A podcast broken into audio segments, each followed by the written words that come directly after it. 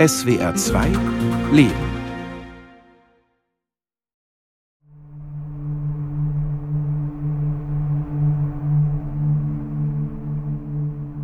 Mein Name ist Tina Zahn. Ich bin mittlerweile 39 Jahre alt. Mein Name ist Alexandra. Ich bin äh, bald 36 Jahre. Mein Name ist Martin Mönnig. Ich bin 50 Jahre alt. Die Diagnose lautet Prostatakrebs in metastasiertem Stadium. Die Diagnose Prostatakrebs habe ich seit Juni 2020. Ich hatte ein Hodgkin-Lymphom, das ist ein Lymphdrüsenkrebs, das heißt ein Immunsystemkrebs. Der ist diagnostiziert worden 2014, hatte schon in kleineren Teilen gestreut im Körper und wurde dann relativ schnell mit einer Chemotherapie behandelt. Meine genaue Diagnose ist ein Astrozytom Grad 3. Das ist ein bösartiger Hirntumor. Der Tumor befindet sich links parietal und ja, ist eben ein bösartiger Tumor, der nicht komplett entfernt werden kann.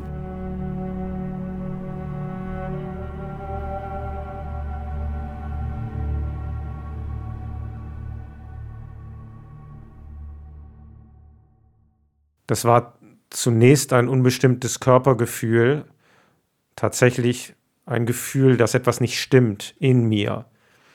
Und dann ist das rechte Bein angeschwollen, und zwar sehr stark. Ich habe ihn bemerkt an der, an der rechten Halsseite in Form von einem vergrößerten Lymphknoten. Dann wurde festgestellt, dass ich im Brustkorb auch bereits einen größeren Knoten hatte. Und ja, von Zeit bis diagnostischer OP bis Beginn Chemotherapie haben sich dann auch im Schlüsselbein nochmal Knoten gebildet. Flackern vor den Augen, so Kopfschmerzattacken. Da es bei uns in der Familie auch Migräne gibt, schiebt man das dann halt immer auf Stress auch und eben auch die Migräne. Aber das war es eben nicht. Ja, ich hatte dann einen epileptischen Anfall 2010 im August morgens, da war ich schon nicht mal aufgestanden, ich bin gerade wach geworden und habe schon gemerkt, ah ja, ich habe irgendwie so ein komisches Flackern, es war auch ganz komisch. Und Übelkeit, Schwindel irgendwie ganz äh, arg auf einmal, wollte dann aufstehen und in dem Moment ist dann so mein rechter Fuß quasi weggesackt, hat mich nicht getragen. Und mein rechter Arm hat sich so verkrampft abgewinkelt. Ja, und dann weiß ich eigentlich auch nichts mehr. Es war wie also beschreiben kann ich das wie ein Sturm im Kopf, wo quasi es ist so ein Tornado draußen und dein innerstes Ich zieht sich halt sonst in den letzten Ort zurück und knallt die Türen zu.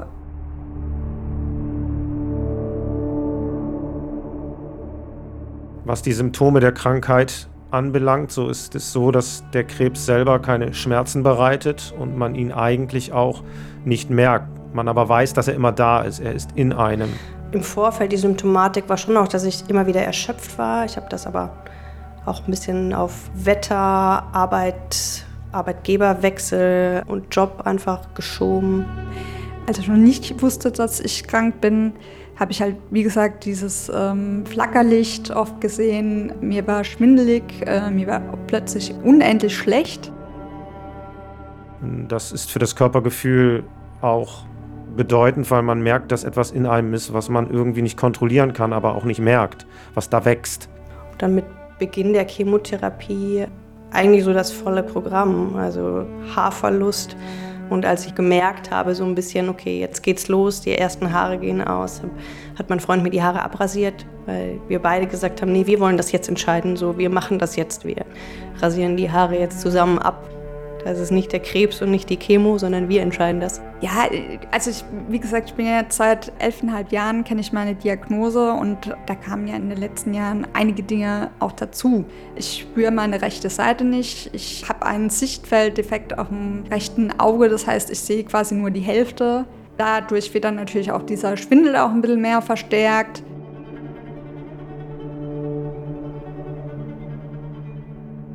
Die ähm, Krankheit hat meinen Alltag sehr eingeschränkt und sehr verändert tatsächlich.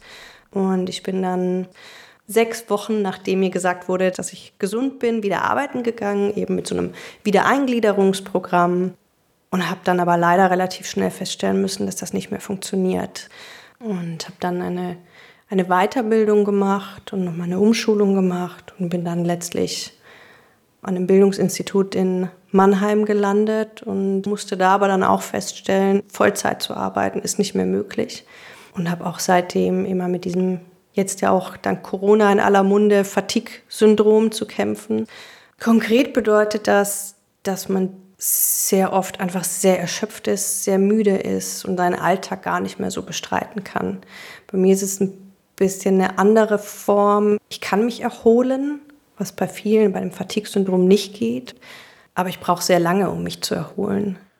Die Krankheit schränkt meinen Alltag sehr ein, weil ich nicht mehr belastbar bin, weil ich Stress oder auch körperliche Belastung, aber auch seelische Belastung ganz anders spüre. Ich habe häufig Momente der Überforderung, der plötzlichen Gefühlsschwankungen, dass ich im Prinzip auch manche Tage sich das sehr verdunkelt und ich dann sehr darum kämpfen muss, wieder einigermaßen in die Balance zu finden.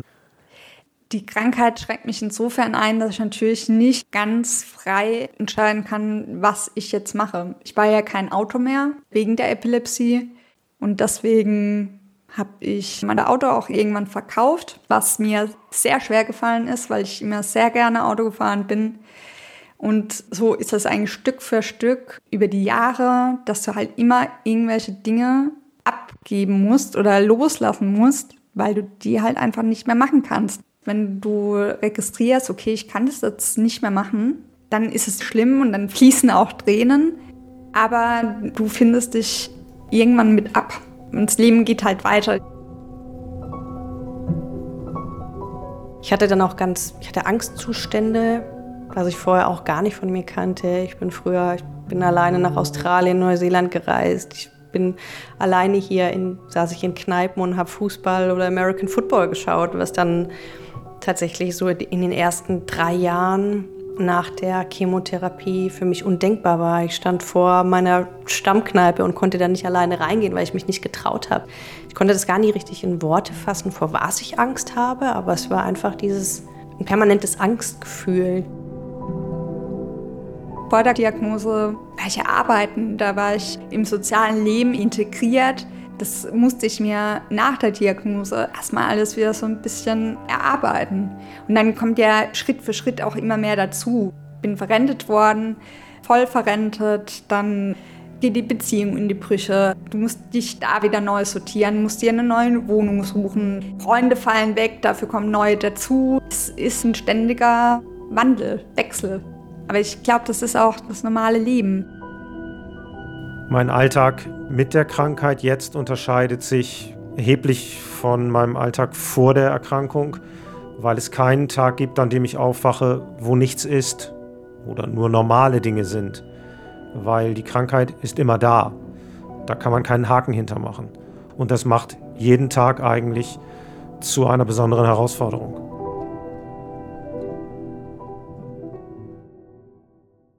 Meine Familie, mein Umfeld war natürlich erstmal schockiert. Ich habe ein sehr gutes Umfeld und einen sehr guten Freundeskreis gehabt. Die waren, standen alle immer geschlossen hinter mir. Ich muss aber sagen, dass ich ganz viele Freunde verloren habe. Nicht, weil die Menschen sich von mir abgewendet haben, sondern weil ich mich abwenden musste, auch ein Stück weit. In meinem Umfeld hat es eigentlich sehr viel positive Reaktionen gegeben, was die Anteilnahme anbelangt. Da ich auch sehr offensiv mit dem Thema umgegangen bin, war die Hemmschwelle oder die Scheu nicht so groß, das Thema anzusprechen. Aber klar ist auch, es hat sich in dem Bekanntenkreis ein wenig aufgeteilt. Es sind mir Menschen näher gerückt und es sind Menschen, die vorher wichtiger waren, auch etwas in den Hintergrund getreten. Es hat sich also neu sortiert. Meine Familie und mein Umfeld, ich glaube, die waren alle erstmal geschockt, wie jeder. Also ich auch. Also ich kann mich nicht mehr mit vielen Menschen umgeben und ich kann mich auch nicht mehr mit Menschen umgeben, wo ich das Gefühl habe, die sind sehr laut und sehr präsent und, und, und ziehen mir Energie. Das heißt, da musste ich sehr viele Freundschaften auch einfach gehen lassen, was auch sehr schmerzhaft ist, wenn man das eigentlich gar nicht möchte, aber merkt, man kann diese Energie nicht aufbringen.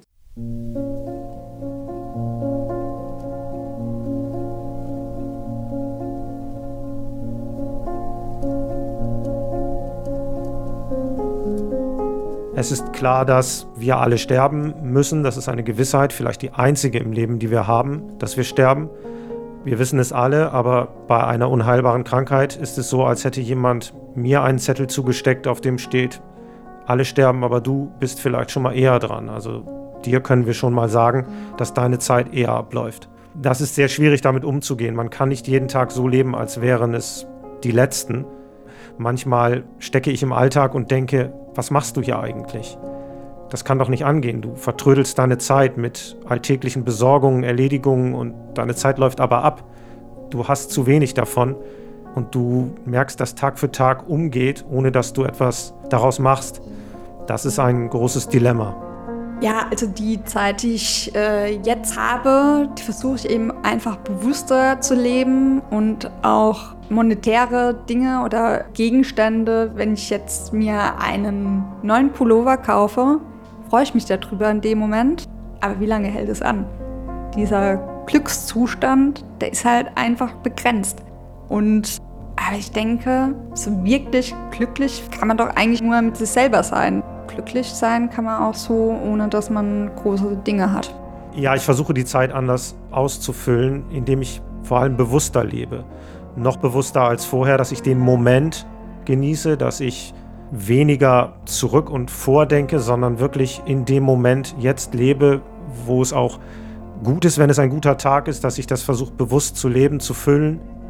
Also ich konzentriere mich mehr auf weniger Menschen und weniger Freunde und brauche auch ganz viele Auszeiten, auch Auszeiten für mich, die mir wichtig geworden sind, die ich mir auch immer nehme und auch nehmen muss, weil ich auch weiß, dass mein Körper ansonsten nicht funktioniert. Und das ist für mich Natur, das ist für mich draußen sein, das ist ein kleiner Garten, das ist für mich im Wald spazieren zu gehen. Und das ist was, was ich sehr zu schätzen gelernt habe, was mir vorher nie so wichtig war. Für mich war immer ein bisschen wichtiger ein prestigeträchtiger Beruf und das ist jetzt nicht mehr der Fall.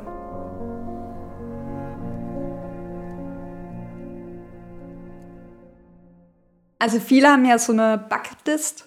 Ah ja, das und das muss ich auf jeden Fall noch machen. Ich glaube, das baut so viel Druck auf, weil du willst doch eigentlich die Zeit deines Lebens so glücklich wie möglich verbringen. Ich bin nach meiner Diagnose 2013, war ich noch in Südafrika. Und dann sind wir da zwei Wochen gewesen, haben so eine Rundtour gemacht. Und ich bin sehr froh und dass ich die Möglichkeit hatte, das zu machen. Und das sind Momente in meinem Leben, die werde ich auch nicht vergessen. Und da bin ich auch sehr dankbar für. Aber das Leben ist halt nicht so, dass du immer große Reisen machen kannst, sondern ich muss halt auch schauen, dass ich halt in den kleinen Dingen im Leben auch die schönen Momente finde. Und das gibt es eigentlich auch ganz viel. Und ich denke, ich muss doch auch gucken, dass ich in meinem Alltag irgendwie schöne Momente finde. Und da gibt es doch eigentlich so viele. Und es fängt doch schon damit an, wenn es mal regnet und so ein Regentropfen die Scheiben runterläuft. Ist doch eigentlich auch schön. Die Leute vergessen das bloß. Also ich lebe die Begegnungen mit Menschen, die in meiner Nähe sind, wo noch mehr Nähe entstanden ist durch die Krankheit. Ja, das möchte ich auch gar nicht missen. Das ist die zweite Seite der Medaille dieser Erkrankung, dass man etwas verliert durch die Erkrankung, aber man gewinnt auch etwas, indem man Nähe gewinnt, neue Eindrücke, die sind sicherlich auch nur dadurch entstanden. Meine Familie, meine Freunde sind mir schon sehr wichtig geworden, vor allem auch meine Familie. Für mich war das immer selbstverständlich. Meine Familie lebt in Stuttgart, ich wohne hier in Heidelberg auch schon seit über zehn Jahren. Und ich habe nicht viel Zeit bei oder mit meiner Familie verbracht.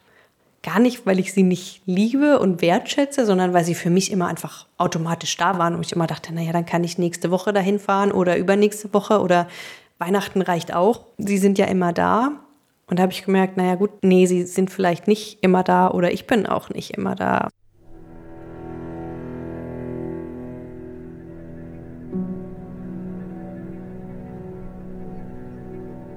Ich habe keine Zeit mehr für viele nutzlose Gespräche, für Informationen, die mich nicht weiterbringen oder wo ich denke, da kann ich mich jetzt nicht mit beschäftigen und will es auch nicht. Und ich versuche auch wenig Zeit darauf zu verwenden, für Dinge, die meine Energie absorbieren, die mich aufbrauchen, ohne dass sie mir irgendwie etwas Gutes tun, mich inspirieren oder mir irgendwie helfen, gut durch den Tag zu kommen. Früher war so, ist natürlich auch so der Traum und Wunsch gewesen. Haus, Kinder, vielleicht auch schöne Urlaube. Gewisse Dinge werde ich halt nicht haben in meinem Leben. Aber ich will mich da jetzt eigentlich auch nicht, äh, will dafür nicht meine Zeit verschwenden. Ich habe eine gewisse Zeit zur Verfügung. Wie lange weiß man nicht, weiß kein Mensch. Nein, es gibt eigentlich nichts, was ich nicht mehr machen würde. Ich glaube, dass jede Phase im Leben auch einfach so seine Zeit hat und in der Zeit einfach richtig und wichtig und gut ist. Also ich habe vor der Krebserkrankung wahnsinnig viel gearbeitet. Ich habe wahnsinnig wenig Zeit mit meiner Familie verbracht, aber das war zu der Zeit auch in Ordnung. Jetzt sage ich eben, ich kann und will auch nicht mehr so viel arbeiten, weil mein Fokus einfach auf, auf meinem Privatleben auch liegt. Aber zu der Zeit war das in Ordnung. Ich möchte möglichst wenig Zeit damit verbringen, dass für mich der Eindruck entsteht, dass meine Zeit dadurch gestohlen wird, dass mir jemand die Zeit raubt mit Dingen, die im Moment für mich nicht mehr relevant sind. Wenn man sich vorstellt, dass man nur noch weniger Zeit zur Verfügung hat, dann geht man damit sparsamer um, dann merkt man schmerzvoll, dass die Zeit nicht endlos ist.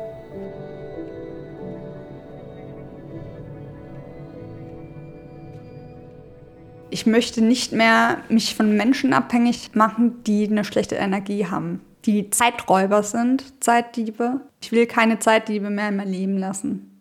Ein Zeitdieb stiehlt dir Zeit indem er unehrlich ist, dir vielleicht Hoffnung auf ein schöneres Leben macht. Ich will einfach Leute, die gerne die Zeit mit mir verbringen, das nicht aus Mitleid oder so. Ich meine, Mitleid ist so mit das Schlimmste, glaube ich, was es gibt.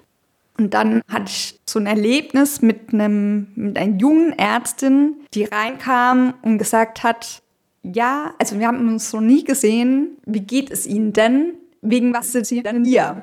Und dieser Satz hat irgendwie fast zum Überlaufen gebracht, wo ich dann dachte, bin ich jetzt hier im falschen Film? Gerade wenn es dir nicht gut geht und da sitzt jemand gegenüber, wo sich irgendwie null mit dir beschäftigt hat, null Ahnung hat von dem, was dich gerade so bewegt, was deine Probleme gerade sind, dann fühlt sich halt auch nicht ernst genommen. Das ist eigentlich sehr schlimm, das Gefühl. Und ich glaube, die Zeit war auch so ein Knackpunkt, wo ich gesagt habe, nee, ich gucke jetzt wirklich ganz allein auf mich, auf diesen Moment. Ich will nicht mehr in dieser Zukunft, was kann sein, dass dann vielleicht doch nicht eintritt oder vielleicht halt doch eintritt, das weiß man ja nicht. Ich will das nicht mehr. Ich will jetzt nicht meine Zeit vergeuden mit Angst, weil das ist es ja, ist eigentlich Angst. Ich möchte die Zeit, die bleibt, nutzen, um Beziehungen zu Menschen, die mir wichtig sind und die mir etwas bedeuten, die mir auch in dieser schweren Situation zur Seite stehen, zu intensivieren, zu nutzen, diese Beziehungen zu pflegen, im Austausch zu sein, sich gegenseitig zu inspirieren und diese Energie zu spüren, die zwischen Menschen fließt, die sich nahe sind. Ich habe während der Krankheit neue Bekanntschaften hinzugewonnen, die für mich auch ganz, ganz wichtig geworden sind in kurzer Zeit und die vielleicht ohne diese Erkrankung gar nicht möglich gewesen wären, weil dieses Bewusstsein, was man dadurch gewinnt, durch so eine existenzielle Erfahrung, eben auch dazu führt, dass man Menschen mit anderen Augen sieht. Es gibt einen großen Wunsch, den ich mir gerne erfüllen würde, und das wäre einmal zu einem Super Bowl. Ich bin ein großer American Football Fan. Aber es gibt gar nichts, wo ich jetzt sagen würde, ich, das will ich unbedingt noch mal machen. Ich bin froh, hier zu sein, Zeit mit Familie und Freunden zu genießen, gibt natürlich immer den Wunsch auch, jetzt mit Mitte 30 sehe ich es auch bei meinen Freunden, die natürlich alle ein Eigenheim haben und Kinder haben und die Familie gründen. Aber da muss man auch einfach realistisch sagen, ein Eigenheim mit einer Teilzeitstelle ist auch einfach nicht stemmbar und deswegen versuche ich mir da auch gar nicht große Träume irgendwie zu bewahren, ähm, sondern einfach das Hier und Jetzt zu nutzen und, und einfach auch manchmal das zu tun, was mir jetzt gerade gut tut. Wenn die Sonne scheint, auch zu sagen, jetzt gehe ich einfach raus. Ich glaube, das Schwierigste mit so einer Erkrankung, die bleibt, ist der Druck und die ständige Auseinandersetzung damit, weil sie nicht weggeht. Es ist nichts, was man irgendwann dann auch zu den Akten legt und sagt, gut, jetzt habe ich es überwunden, jetzt geht es vorwärts, sondern eine Krankheit, die bleibt, eine chronische, unheilbare Erkrankung, ist da eine Herausforderung jeden Tages und dafür braucht man Kraft, sehr viel Energie. Ja, es gibt noch Wünsche oder gebe Wünsche, aber die sind jetzt halt wahrscheinlich wirklich nicht so äh, realisierbar. Ich wäre eigentlich sehr gerne nach Island. Ja, aber das sind halt Sachen, die halt wahrscheinlich nicht mehr funktionieren werden in der Form. Das sind so Kleinigkeiten, wo du dir halt dann die Frage stellst, funktioniert das, kann ich das? Sehr viele Zweifel dann eben auch. Dafür ist mir dann auch wieder die Zeit zu schade. Ich meine, ich bin jetzt elfeinhalb Jahre krank. Elfeinhalb Jahre habe ich meine Diagnose. Da ist in der Zeit, haben sich die anderen schon weiterentwickelt. Also ich habe mich jetzt auch weiterentwickelt, aber halt in eine ganz andere Richtung.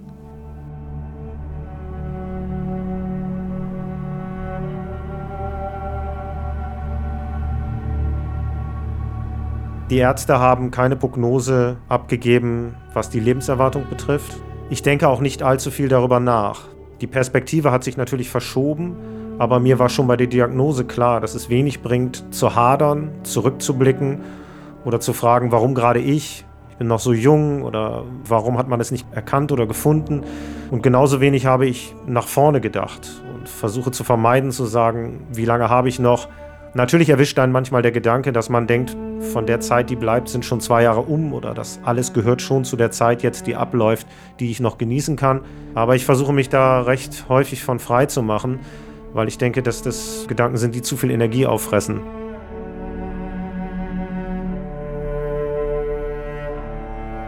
Ich glaube, die erste oder eine der ersten Fragen, die man so stellt.